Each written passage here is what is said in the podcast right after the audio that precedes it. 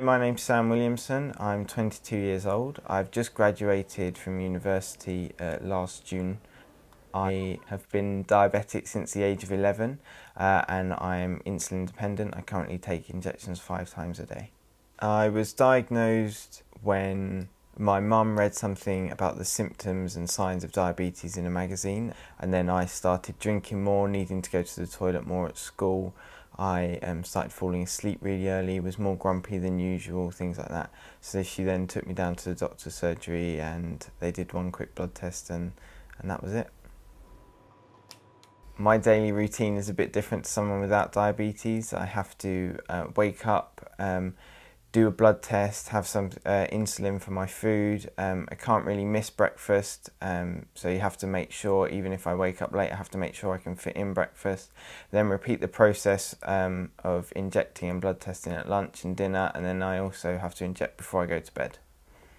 Depending on how busy my day is or what I'm doing, sometimes I don't do all the blood tests I'm supposed to. Very occasionally I don't do all the insulin I'm supposed to, and I probably could look after myself a bit better, but I'm coming to the age now where I'm trying to do that.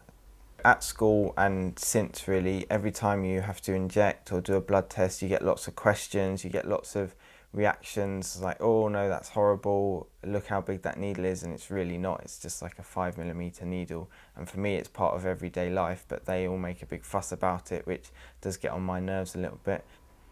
It almost seems like there's a constant need to justify what you're doing, which makes it harder to let it become part of daily life. At school, it wasn't just my fellow pupils that I had issue with. I also had issues with teachers as well, who you would think were a bit more educated in the area, but they aren't always. I once had a maths teacher who, whilst I had a hypo in class and surreptitiously got some of my Lucozade tablets out to deal with that, he thought I was eating sweets and he sent me to the headmaster when I protested that I wasn't. So he did get a stern telling off afterwards. I think to my parents it's had a huge impact on them. They are very supportive, very caring. I think it has given my mum a huge thing to worry about, and my dad as well, however my mum shows it more. Every time since the age of 11 till now, you know, most times I leave the house I get asked whether I've got the right insulin, whether I've got snacks and Lucozade, and I know it's just them looking after me and caring, but sometimes it does become a bit repetitive.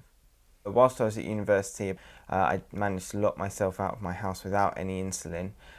Because of that, my blood sugars, they skyrocketed. I had to spend 3 days in hospital. It was very apparent that the receptionist thought that I had just been drinking far too much last night and was very drunk. Even when we told her that I was a type 1 diabetic, she still clearly thought that I was just really, really drunk and had brought it upon myself, and was very sharp and short, not very caring. And I think it was only when I managed to fill up a sick bowl incredibly quickly that she began to think there was actually something wrong with me.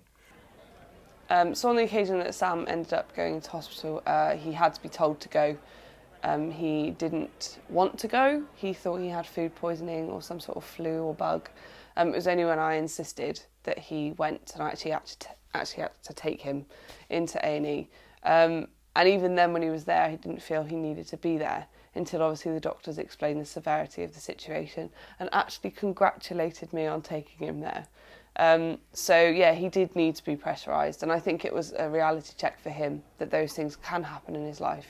Maybe he needs to take a bit more control. So I'm now trying to tailor my insulin intake more to what I eat. So I've now got an app on my iPhone that says exactly how much carbs are in each meal, but obviously you then have to, every meal that gets set in front of you, you have to tot it up and work out the right amounts of units of insulin. So it almost makes every meal into a bit of a maths problem. Today we've come to Green Park in London to run the London 10K, raising money for Diabetes UK. So when I woke up this morning, had a nice slow release carb breakfast to last me throughout the activity, and also took a bit less insulin for it so that I'm running a bit high, so that I don't dip down whilst I'm running. So hopefully I should make it to the end without having a hypo. Good luck to all of you. We hope you have a fantastic time.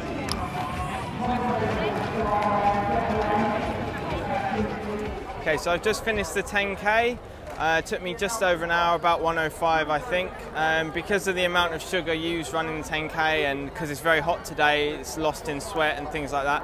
Just having a sugary drink to replenish some of that because my stomach doesn't really feel like I can take any food at the moment. So despite the fact that I've got diabetes, it doesn't stop me doing these things. It just means that there needs to be a few more plans in place, but I can still do